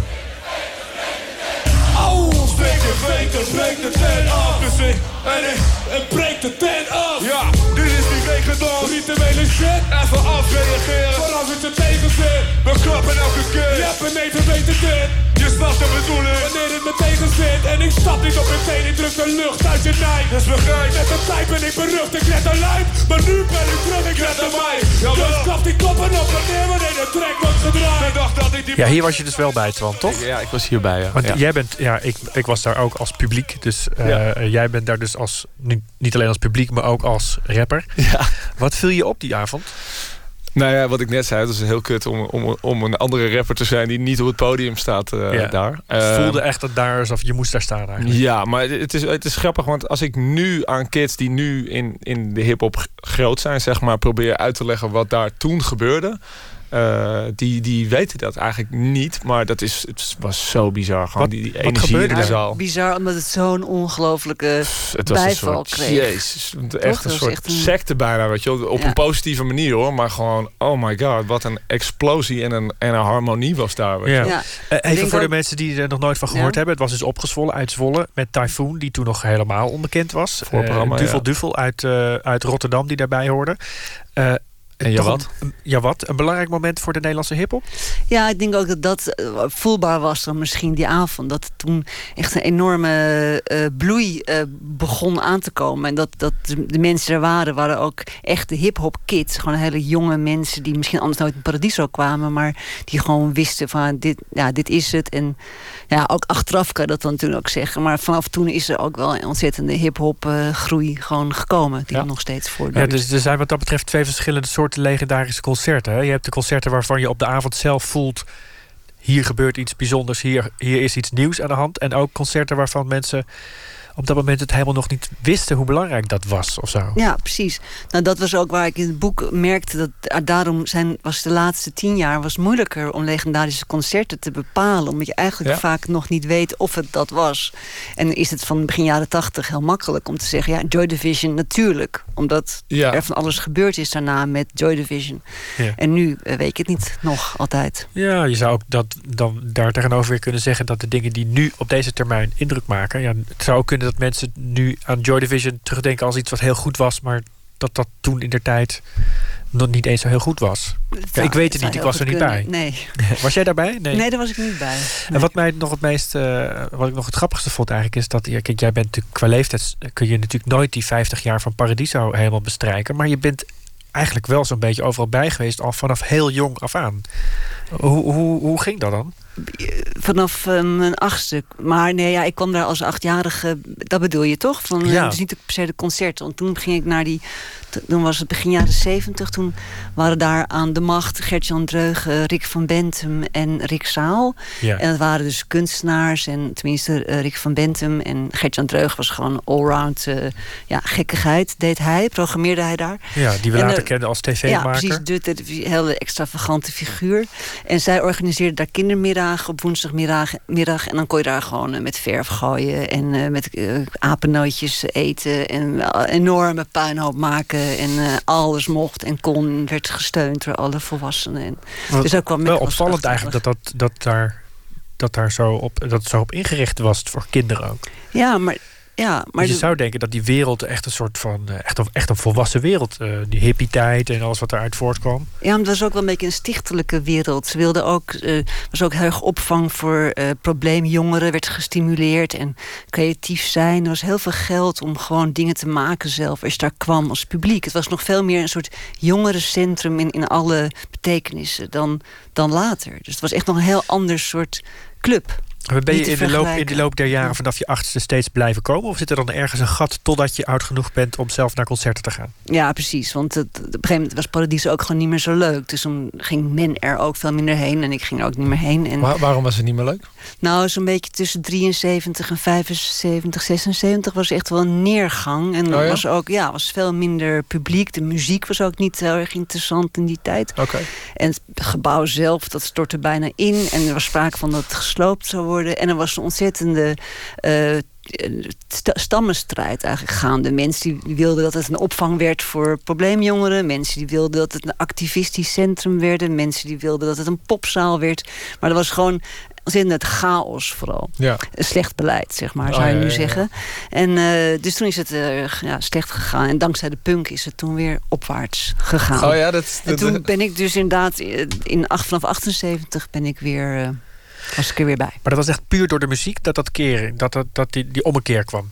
Niet door beleidskeuze, maar puur doordat er de muziek nieuwe energie bracht. Nou, ook al door beleidskeuze, denk ik. Er is wel op een gegeven moment een wat strakkere leiding gekomen van zo rond 76. En, en toen was het natuurlijk ook mede dankzij de punk dat er weer een heleboel aanbod was. Maar ook dat het natuurlijk zich meer richtte dan ook op, op muziek. Dat het een belangrijker pijler werd. Zullen we toch nog heel even naar het nu? Want ik wil zo graag nog een, eh, een fragment laten horen van Amy Winehouse. Dat wordt ook toch vaak gezien als... eh, nou ja, niet het concert waar het misging... maar juist het concert waar het goed ging met haar. Want daarna Nog ging het allemaal mis. Ja. Eh, ben je daar... Wat Nee, weet was je nog over die show? Ja, ik was er ook niet bij. Het was om één uur s'nachts. En uur 's ik heb nog gekeken, zal ik het begon doen? om half twee s'nachts. Het begon Ja. om te laat. En het was vrij Waarom kort. eigenlijk? Waarom was het zo laat? Eh, Omdat het was pas twee weken van tevoren werd het geregeld. Want zij, men wilde haar heel graag hebben, maar ze had nooit tijd. En toen werd er gebeld via ze kan komen. En toen was er geen zaal meer beschikbaar, behalve in de nacht. En dat vond ze wel best. En eh, toen kwam ze dus ook nog eens te laat. En toen speelde ze een uur. En het, het was heel erg goed, schijnt. Ja, ik was er dus niet bij. Classic. We, ga- we gaan zo eindigen met, eh, met een fragment van die show. Maar eerst nog even de vraag: eh, is Paradiso nog steeds zo onverwoestbaar als het al die eh, jaren geweest is? Eh, nou, het is nu vooral onverwoestbaar. Het is natuurlijk heel lang niet onverwoestbaar geweest. Eh, ik vind dat de laatste, ik denk de laatste twintig jaar is het natuurlijk ontzettend eh, steady. En eh, het is ook heel erg gereguleer- gereguleerd en goed georganiseerd. En eh, het zou voor mij af en toe ook best wel nog eens wat minder georganiseerd mogen zijn. Dat je weer zo mag blijven hangen na een concert bijvoorbeeld Ja. niet meteen eruit geveegd wordt. Omdat het volgende programma. Het is nu heel stri- strikt. En nou ja, ook heel goed. Maar dat zal het nog wel blijven. Straks twee mensen die die eh, geoliede machine van Paradiso ja, draaiende moeten houden. Eh, programmeurs, Kees Heus en eh, Ben Kampsma. Maar nu eerst nog even een van die 50 legendaarsconcerten. En dat is Amy Winehouse. Nachtconcert midden in de nacht. In de tijd dat het nog goed ging met Amy.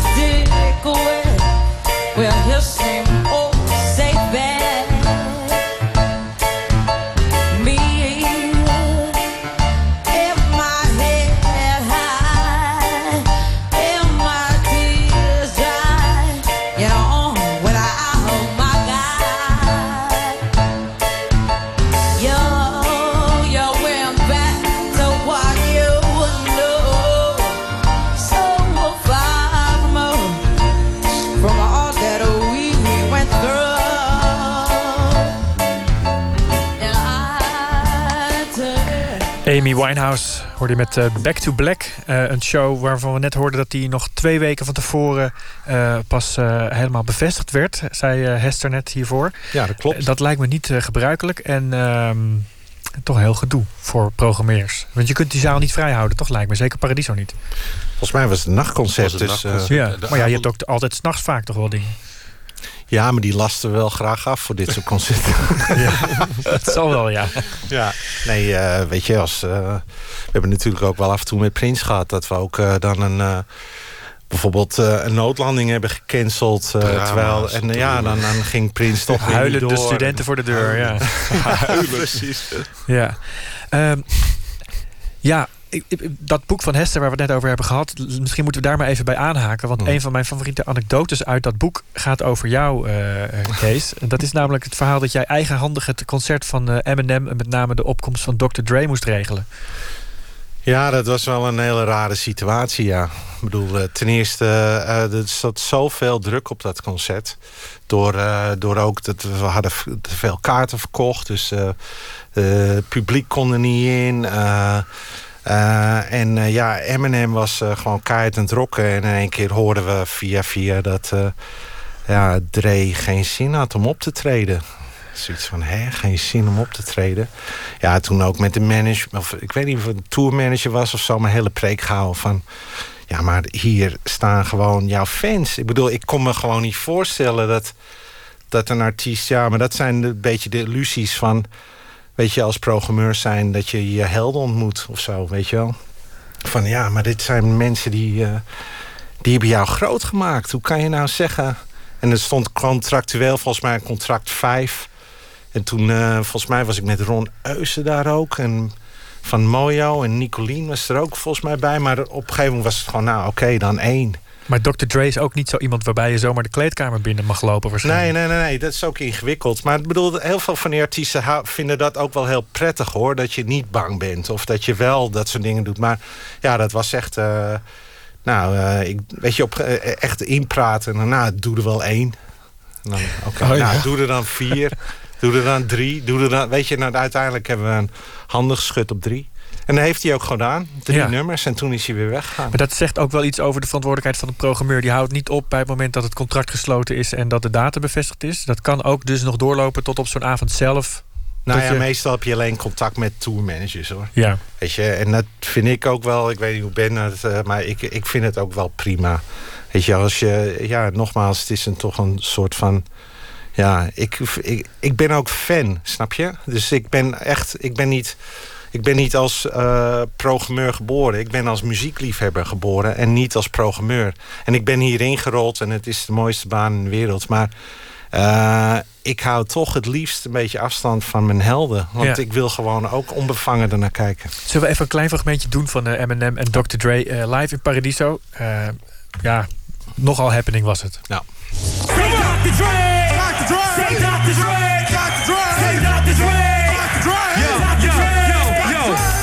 Y'all know me, still same OG, but I've been low key. Hated on by most these cats with no cheese, no deals and no G's, no wheels and no keys, no post, no no no bills and no skis. Mad at me finally afford to provide my family with groceries. Got a crib with a studio and it's off on the tracks. To add to the wall full of plaques, hanging up in the office, the back of my house like trophies. Does y'all think I'ma let my dough freeze? Oh please, you better bow down on both knees. Who you think taught you to smoke trees? Who you think taught you to OD? E's, Ice Q's and DOC, the Snoop Deal Double G, and the group that said motherfuck the police. Gave you a tape full of dope beats to bump when you stroll through in your hood. And when your album sales wasn't doing too good, who's the doctor that told you to go see? Y'all better listen up closely. Everybody that said that I turned pop or the firm flop, y'all are the reason that Dre ain't been getting no sleep. Fuck y'all, all of y'all. If y'all don't like me, love me.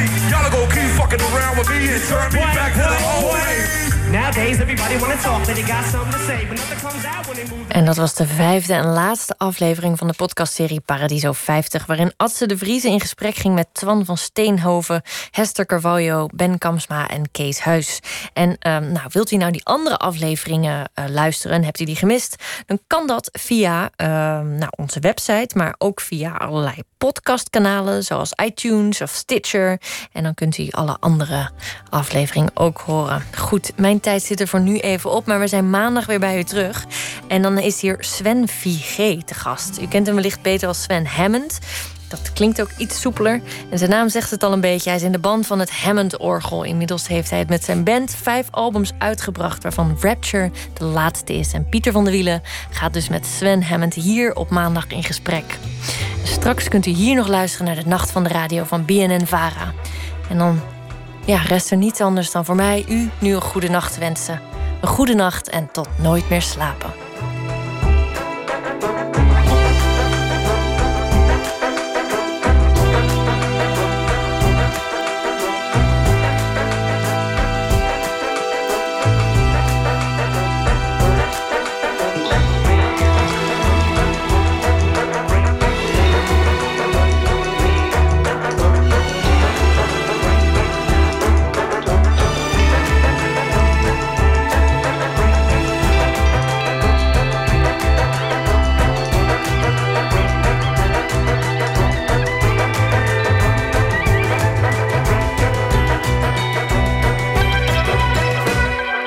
Radio 1, het nieuws van alle kanten.